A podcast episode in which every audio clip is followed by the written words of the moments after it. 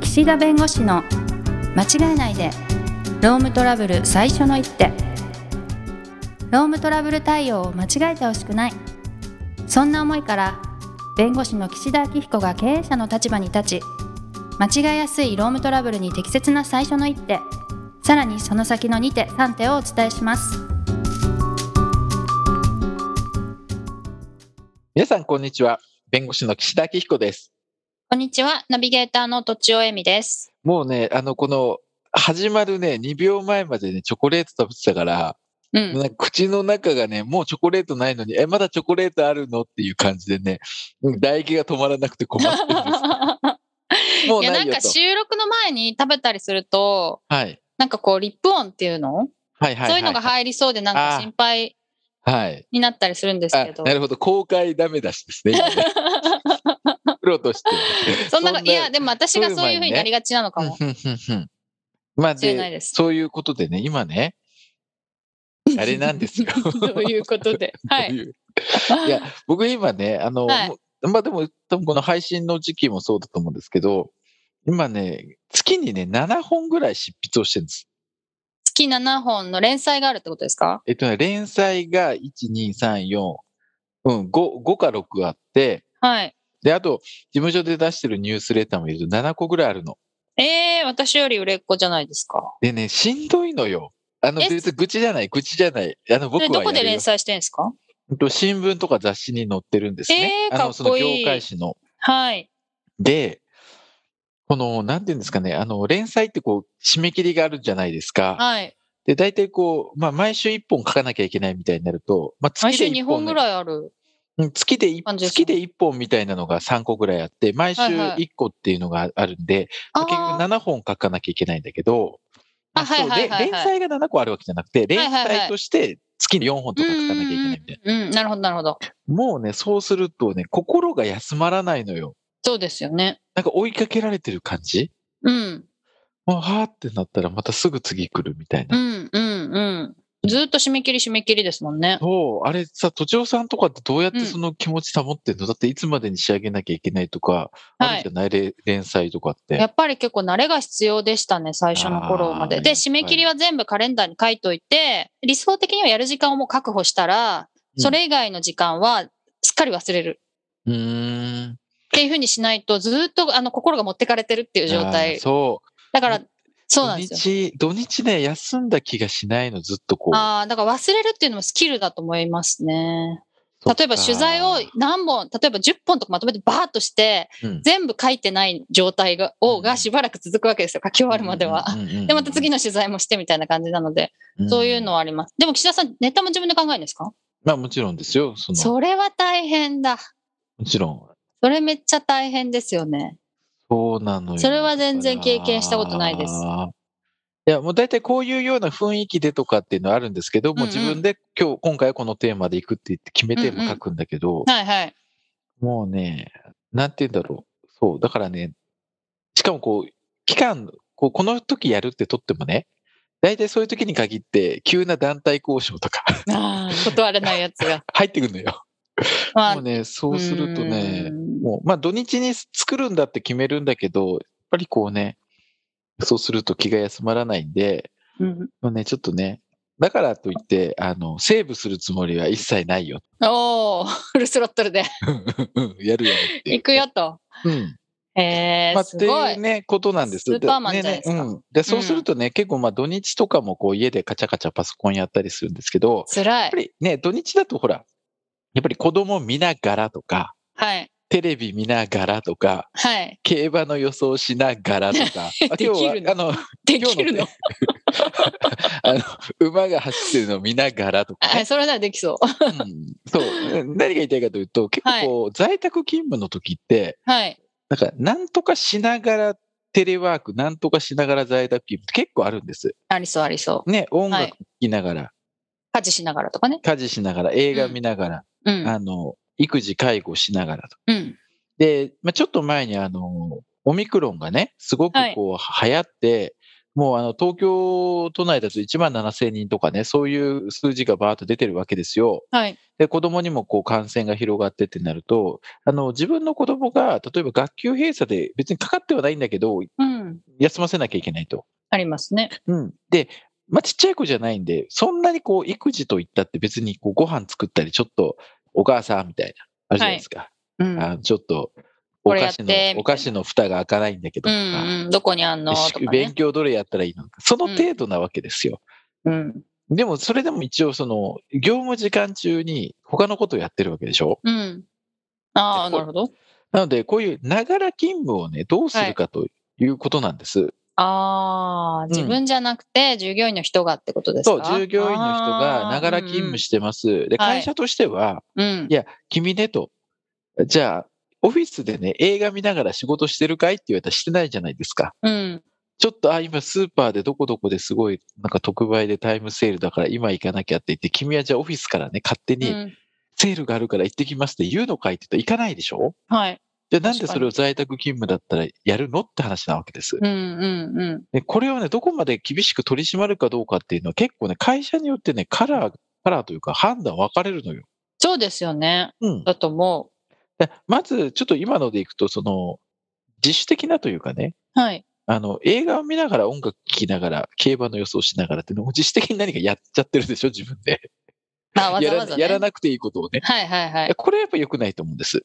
ああ、なるほど。会社の中で、お仕事する中で職務専念義務っていうのがあるから、うん。その朝9時から6時なら、その時間、その仕事だけを集中してやっていただいて、お給料もらってるわけだから、映画見て手が止まってる、こう予想してるで手が止まる、予想は止まり そううんですけど。赤ペンでシュッてして、 しかも外れたら外れたで、なんか気持ちにムラが出るみたいな。ってなるでしょはい。これってやっぱ職務専念義務に違反してると思うし、まあ一番こう良くないのが、やっぱ副業をしてる人がいるんですよ。自分の会社の仕事しないで。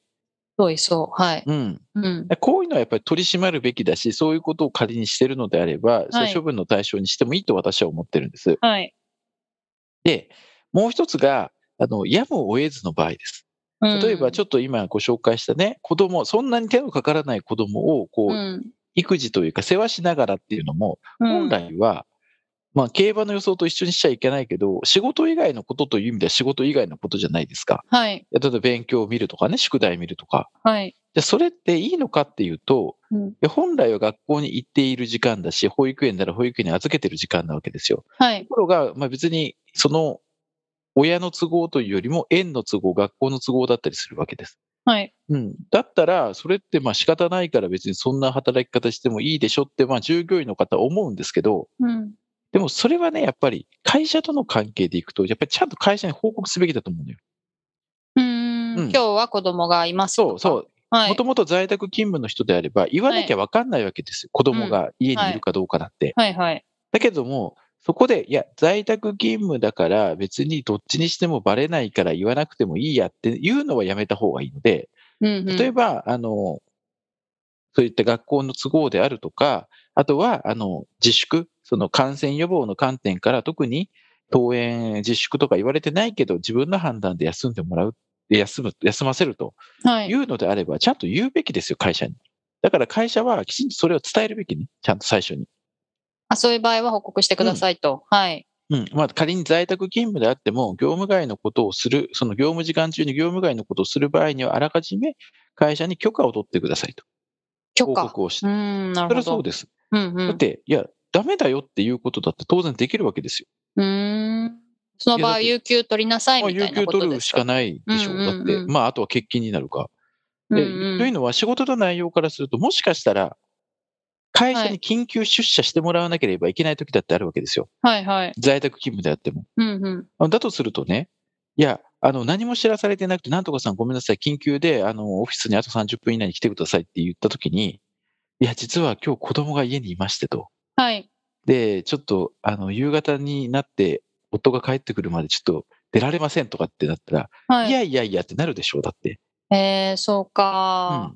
で、言ってれば、あ、なんとかさんは今日は、あの、お子さはいん見て在宅だから、ちょっと、はいあの、無理だからと、うんうん対応できないからっていうことで他の人にお願いするとかもあるだろうし、いや、もうちょっとそういう働き方だと、ちょっと困るんで、あの、そういった形は認めないから、じゃあ、あの、他の人に世話してもらうとか、まあ、なんか他のことを、他の対応を考えてくださいっていうか、まあ、はいでもこういうとね、なんかすごい冷たい会社だから、そういうふうに、あの、そんな育児をしながら、介護しながらを、あの、絶対認めないとか、そういうつもりはないんだよ。はいはいはないいん。だけど、まなあ、んかスこうムーズに仕事をするためにお互い伝えときましょうねって感じですね。そうそうそうはいはい。で、あとは、本来出社なんだけど、はい。ちょっとこう、登園自粛で、あの、家で世話をしたいから、在宅勤務に切り替えてもらえませんかっていう人もいるわけ。あ、はい。うん。うで、んそれも可能であれば、それは叶えてあげた方がいいと思いますけど、はい。これってあれなんですよね。要するに、出社して働くか、在宅勤務をするかの二者択一の問題じゃなくて、はい。在宅勤務なんだけど、かつ育児をしながらの在宅勤務を認めるかどうかなんで、うんうん、うん。だからそう、やっぱちょっとそれじゃ困りますってことになれば、はい。ね、会社としてはお給料払って働いてもらうわけですから、ちょっとそういう働き方は難しいと。うーん。もちろんね、あの、育児介護休業法のその様々な権利を取得する場合は全然問題ないですけど、あ、は今い。のように、あの、登園自粛でこう自分でちょっと休んでもらう、あの、ちょっとこう、別に病気でもないけど、みたいな、はい。えーいうような場合には、あーそういった問題は出てくるんで、まあ、会社としては、あの、そういうふうに、あの、なんとかをしながらの勤務というのは、本来は会社が認めるかどうかの問題。はい。であるとすれば、会社の方にそういう働き方をするんだったら、報告をするように、許可を得るようにというのは伝えておくように、あらかじめ周知をしておくと。うん。で、まあ、大きなし障害とかしえー支障がなければ、それは認めてあげた方がいいでしょうけど、はい。どうしても困るんだったら、それは有給休暇の取得であるとか、はいそ。の育児をしてる時間分の、まあ、労働時間をまあ控除してね、うん。えーやるとはい。いうことはしざるを得ないのかなと。うんうん。なるほど。うん、でね、このながら勤務の難しいところは、その時間をね、削るのが難しいんですよ。削る。はい要。するに8時間のうちにね、その育児にじゃあ何時間費やしたんですかって見えなくないですか、わかりづらいですね、非常に。はい。で、このながら勤務の場合って、じゃあ、その映画を見てた時間が全部ね、例えば2時間の映画だったら2時間全部労働時間として削れるかというと、2時間の間も労働もしてるわけですよ。うん。手も動わかかりしてまるす、。わかります。ねはい。そうなると、丸々引けないわけ。はい。いや、なんなら引けない可能性もあるわけ。混然一体として。うんうん。なので、ここはすごく難しいんですけど、そういう働かせ方をするんであれば、はい。もうそこはちょっとした育児があっても、それは、あの、もう、そこはもうね、多めに見て、労働時間引かないっていう考え方もあるし、はい。まあ、そこは、あの、育児にかかった概算でもいいから、まあ時間を申告してくれと。はい。ね。で、申告してもらった時間は、もうそれは、あの、労働時間から控除すると。うん。本来その仕事中にね、仕事外のことしてはいけないけど、それを特別に認めるわけですから、じゃあはいその認めた時間はちゃんと出してねと。うんうん。ただね、全部ストップウォッチ測ってやるわけにいかないから、大体でも出してもらうと。はい。うん。で、それを後で労働時間から控除する。まあ、賃金をカットするってことだけど、うまんうん。あ、そこでその会社でね、あの、時間単位の有給休暇とかがあるんだったら、まあ、それ取ってもらうとか。はい。もあるし、まあ、あの会社と相談して、まあ、うん30分育児をしたんで、所定のお労働時間の後に30分は夜い仕事させてくださいっていうのも話し合って決めてやらせる分にはいいと思います。ああ、なるほど、なるほうど。ん。要はい要するに30分ロスタイムがあるんだったら、そのロスタイムで仕事をもう一回後ですると。はい。ただそれも会社に許可を得てやってもらわないと、ああー、はい。ね、急にね、深夜の23時とかになっていき なり30分仕事したら割増賃金発生しちゃうから、うん。うん。から、えっ、と、こういった、ながら勤務については、基本的には職務専念義務に違反するから、会社の許可を得るということと、はいこ。のながらの時間を控除しないのか、控除するのであれば申告をしてもらうと。はい。で、えーもし、ながら時間を後でロスタイムという形で働いてもらうんであれば、いつどのような形で働いてもらうのか、もしくは働いてもらわないのかも含めて、まあ、会社で決めると。その場合は、その、さっき言った残業ってことになるんですか、ロスタイムはならないです。あ、ならないんですね。夜働8いて時間も。そうそう、8時間うんうん働いてるけど、あ、8時間うんうん働かなきゃいけないところ、7時間半しか働いてないんでね。はいはい。ただ、その30分が深夜割増の時間帯にかかってきちゃうと、はい。いくら、あの、8時間以内であっても割増がかかってきちゃうんで、あ、深夜だとダメなんうだ。ん。は。ないのでどう、やるんだったら9時半から10時までうん 終わらせるっていう。なるほど。10時より前に。はい。う。うんん。じゃあ早朝もダメなんですね。早朝もダメ、5時なるよほどり前はダメ。なるほど。辛いですね。働くママうん辛いな。早朝しか時間ないのにみたいそうな。なの。いや、だからね、 いや、大大変なのよ。そうですことねだっ。て別おに、互いにね。そう、だから会社はいもあんまり冷たくやるのも良くないけど、でうんうも、ん雇用契約だから、うんうんね、そこある程度節度もああ守ってもらわなきゃいけないし、何ではいも許すわけにもいかないから、はいうん、でもね、こんなね、みんな今大変ですからね、はい感。染で。そうですね。ママさんたちそマジでヒーヒー言ってる。そう。だから僕もすごくその気持ちはわかるんだけど、うんだただまあ法律で考えるとそういうところもあるかそら、うですいかにね、ね。そういうんう前提を持った上で柔軟にね、従業員とかね、えーとうん子供に優しい会社作りをすることが、よりいい会社になっていく一つかもしれないですね。そうですね。うんなあなあにするのがいいわけじゃないから。そうそうそう そう。はいはいあるはい。程度ルール決めてね、そうですやるっていうのがいねい。かなというふうに思います。はい。はい。ということで、またこの後も私は執筆活動を続けます。とわいうことで、はい。ということで今日はこの辺にしたいと思います。ありがとうございました。ありがとうございました。今回も番組をお聞きいただきありがとうございましたロームトラブルでお困りの方はロームネットで検索していただき柿椿経営法律事務所のホームページよりお問い合わせください